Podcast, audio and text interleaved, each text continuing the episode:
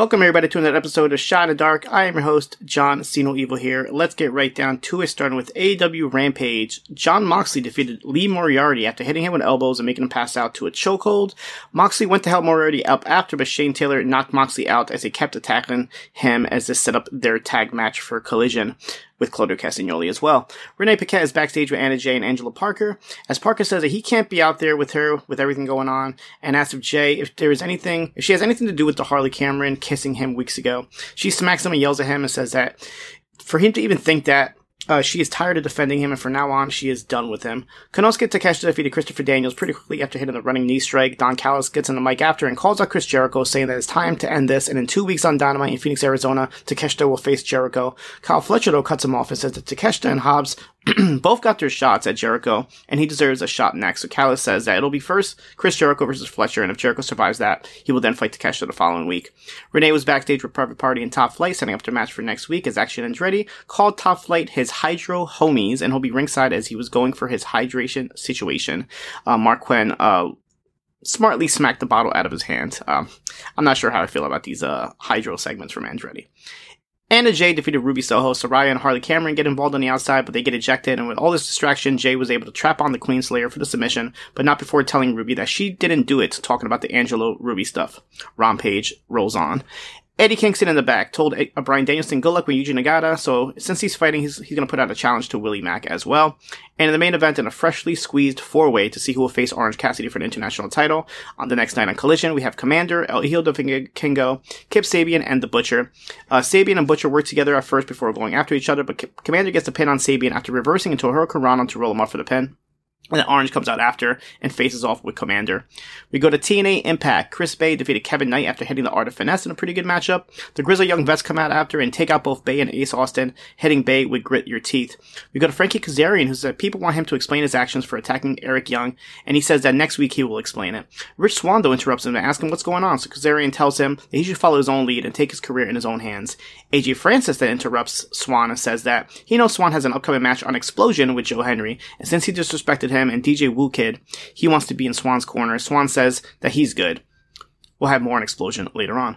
Dirty Dango and Oleg Prudius defeated enhancement talents Dante King and Damian Drake. Dango pretty much let Prudius do all the work and then tags in to get the easy win. Grizzly Young Vets are in the back and that they were never penned at Hard to Kill, so they want their title shot. Santino Marella cuts them in. Uh, ABC comes in and Santino makes a best two out of three falls between ABC and Grizzly Young Vets and the first team to win two matches are the tag champions and this starts next week.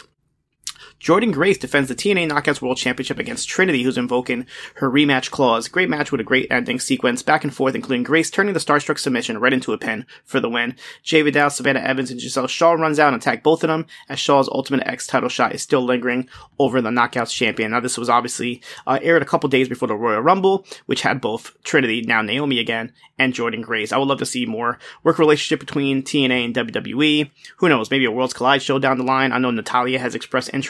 Why not just send her over to TNA Impact and have her fight Jordynne Grace at one of these pay per views that are coming up? There's no harm in that, right?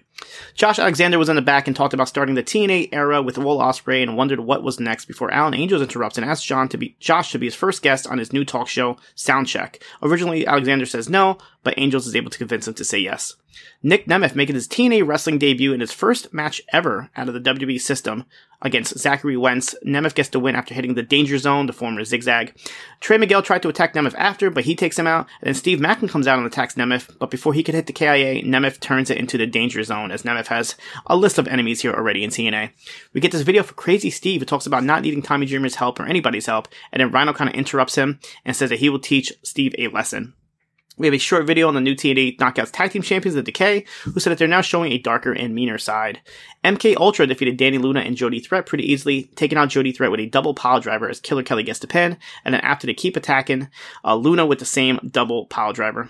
And in the main event, the Motor City Machine Guns and Kazuchika Okada defeated the Systems of Brian Myers, Moose, and Eddie Edwards as Okada's big triumphant return to TNA, his first match here since 2011. Some nice spots here with Okada and Moose potentially setting up a future match. I'm not sure if that's possible. Who knows? But Okada hits the Rainmaker on Myers at the end, followed by the shell shock from Alex Shelley to get the pin. And right when you think the show is over, we get a Mustafa Ali uh, promo. I guess he is coming soon to TNA, one of his like um, presidential style promos that he's been doing in the Indies. So Ali is everywhere. TNA Xplosion. This is the return of Xplosion after being off the air since February of 2021. Um, so it looks like before the impact is a thing of the past. So now we have Xplosions, which airs exclusively on TNA Plus before being added to YouTube just a couple days later. I'm not sure if this is going to be a weekly show or kind of sporadic, but whenever it airs, don't worry, I will cover it here. Gia Miller and Tom Hannifan are on commentary, which I'm very happy about because I'm a fan of Gia Miller when she was doing Before the Impact. And we have two matches here where Rhino defeated Shera after hitting a gore. They have this Don West, you gotta be kidding me, trending topics of the week, which is a really cool thing to honor Don. Uh, Gia Miller has uh, her show called Around the Ring, and her first guest is Ace Austin, and he talks about his biggest fear being paralyzed, English being his favorite subject in school, a monkey being his favorite animal, and he would love to have one as a pet, his favorite foods being donuts, ground turkey, and tacos, um, you know, this is a really cool segment here, and Miller and Austin are a real life couple, so there was obviously some cute chemistry between these two here. And you know what? I like something like this to kind of split up the wrestling a little bit, and I have no problem talking about it here. The other match we had here was Joe Hendry versus Rich Swann, and Hendry gets the win after hitting the standing ovation. Good match for these two. There was no AJ Francis, and there was no DJ Whoo Kid. We go to ROH on Honor Club. The Righteous defeated Kamaru Jackson and Anaya after hitting the Autumn Sunshine on, on Arya. As Vincent gets the pin, Arya actually had an ROH tryout match back in 2017. Nyla Rose defeated Laney Luck very quickly after hitting the Beast Bomb. Zak Knight defeated Aaron Solo, Solo making his Honor Club debut in his first televised match since August of 2023, where he lost to Orange Cassidy on Rampage. Uh, he's lost here without QTV, unfortunately. The match went longer than I expected, but Knight continues his winning streak after hitting his rolling elbow for the pin. Cole Carter and Griff Garrison defeated the Spanish Announce Project. Maria caused a distraction at the end as Carter removes Serpentico's mask as Garrison hit the back of the head with a forearm for the pin and the win. Angelico tried to protect the identity of Serpentico, this elusive identity of Serpentico, but Carter and Garrison kept attacking him and stole his mask. Blake Christian and Willie Mack defeated the Outrunners. Christian and Mack very impressive as a tag team and made quick work with Mack hitting the frog splash for the win. Taya Valkyrie, Diamante, and Leila Grey defeated Lady Frost, Kiera Hogan, and Trish Adora. This is Layla's first time in on either AEW or ROH since September, but Diamante gets the pin on Adora for the win. Rachel Ellering and Leyla Hirsch were backstage and says that they were getting along so well uh, inside and outside of the ring. But when the ROH Women's TV title situation was brought up, they seemed to have a little bit of dissension. Lee Johnson and the Infantry defeated Iron Savages and Jack Jameson, with Johnson getting the pin on Jameson in pretty impressive fashion. Lee Johnson seems to bounce around from stable to stable as well, kind of like Aaron Solo. He can't really gain an identity, so hopefully something pops up for him because he is actually a really good talent. Red Velvet defeated Heather Reckless, a very quick fashion here, hitting her finisher that she now calls the mix to get the pin. Lexi Nair catches Nyla Rose in the back, throwing away all of Athena's gear and tries to stop her. Uh, Rose says that she uh, she is the minion overlord now, and Athena is never coming back. So she calls Lexi her minion and tells her to take over the camera and puts the cameraman through a table. Billy Starkz defeated Tootie Lynn, who's making her Ring of Honor debut. She gets a great reaction here in her hometown of St. Louis, but Starkz answered quick after hitting the Swan Dive. So I'm guessing we're going to get Starkz and Nyla Rose first before Athena makes her big comeback. Not sure. Ethan Page defeated Cody Lane, another quick match here, winning after hitting the Ego's Edge.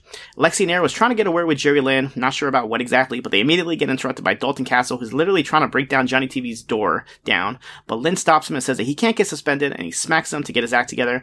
And then this is kind of funny. Johnny TV comes out and says Castle can't get a match until he's TV ready, and he does a split. But I guess once he does his split, there's like a cord attached to his leg, and you see him just kind of get pulled away. Very comical here, like a cartoon. Uh, we do find out that Taya Valkyrie was the one pulling the cord here. It was pretty funny. Abaddon making their Ring of Honor debut defeated Robyn Renegade after hitting the Black Dahlia as commentary picks Abaddon to win the ROH Women's Television title. Jack Cartwheel defeated John Cruz to get his first win in Ring of Honor after hitting the body controller for the pin. It's like John Cruz lost his mask or something. I'm not sure what happened here. Action Andretti defeated Anthony Henry. Andretti did his uh, water chug in this match and it seemed to hulk him up a little bit as he hits a split-legged moonsault to get the pin. Whatever. Something for him, right? We have a four corner survival match here. Rocky Romero defeated Slim J, JD Drake, and Josh Woods. Crazy nonstop action here until the very end where Romero hits Slim J with his Rocky Cutter to get the pin. And in the main event, a Ring of Honor World Tag Team Championship Proving Ground match. Matt Taven and Mike Bennett of the Undisputed Kingdom defeated Gringo Loco and Gravity after hitting the Hail Mary on Gringo as Taven gets the pin. I also want to shout out and recommend Gringo Loco versus Jon Moxley from the Wrestling Revolver show. If you haven't checked it out, definitely do. And I'm looking heavily forward to this Revolver versus House of Glory show that's coming up WrestleMania weekend.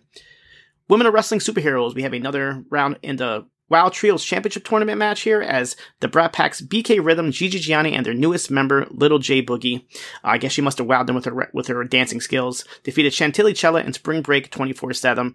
Uh, Rhythm gets the pin on Chella after her and Gianni hit the showstopper slam. You know, the Brat Pack got something going on here. They kind of remind me of like the elements of hip hop, right? You got uh, BK Rhythm being the rapper. You got Little J Boogie being the dancer. Uh, Gigi Gianni, I guess, is like the knowledge of hip hop. So now you need like what a DJ, right? And you need graffiti hey, Aaliyah, Noof, I saw you in Toronto DJing in there.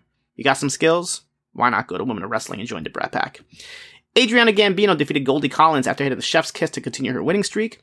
Chainsaw defeated Fury pretty easily after hitting the Chainsaw Splash. And then Jessie Jones defeated Americana by submission with the Disarmer after working on her arm the entire match. She didn't let go after this match as commentary was asking where Santana Garrett was. And we see that she's in the back getting attacked by Amber O'Neal.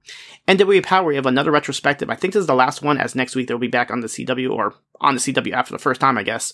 Uh, we see moments from Aaron Stevens, question mark, and Ricky Starks uh, doing the self-defense seminar. I totally forgot Ricky Starks was in NWA for this much. Pretty empowered versus the Hex, as well as uh, the former Eli Drake or LA Knight now versus Ken Anderson. We even had Wade Barrett on commentary. I totally forgot about that as well, man. They had Ricky Starks, they had what Sammy Guevara, Wade Barrett, um, Eddie Kingston at one point. Yeah, NWA Level Up. Von Wagner defeated Keanu Carver with a Death Valley driver. The big Carver looked pretty impressive here, uh, even sending Wagner flying with a pounce at one point. It was actually Carver's Level Up debut after just appearing one time in the NXT Breakout Tournament. Kiana James and Izzy Dame defeated uh, Kalani Jordan and Brinley Reese, with James hitting Reese with the deal breaker for the pin, and Riley Osborne defeated Luca Crucifino. This match was actually pretty good, and Osborne hit a shooting star press for the pin. But the most important part of this is that Crucifino actually has some ring gear and actually looks really good now. On WWE main event, Chelsea Green defeated Gigi Dolin. Uh, when this match was first announced, it leaked on the internet uh, when this was taped that Thank God Samantha Irvin is back to doing her Chelsea Green, just like we love it. Uh, the crowd got behind Gigi a bit in this match, but Chelsea was able to stop her with the unprettier for the win. These two actually have a little bit of history having matches in MLW and Rise in the past. The other match here was Brutus Creed defeating Myles Borne, getting his first singles win on the main roster after hitting the Brutus Ball. That is it for me this week. You guys can catch me here next week for another episode of Shot in the Dark.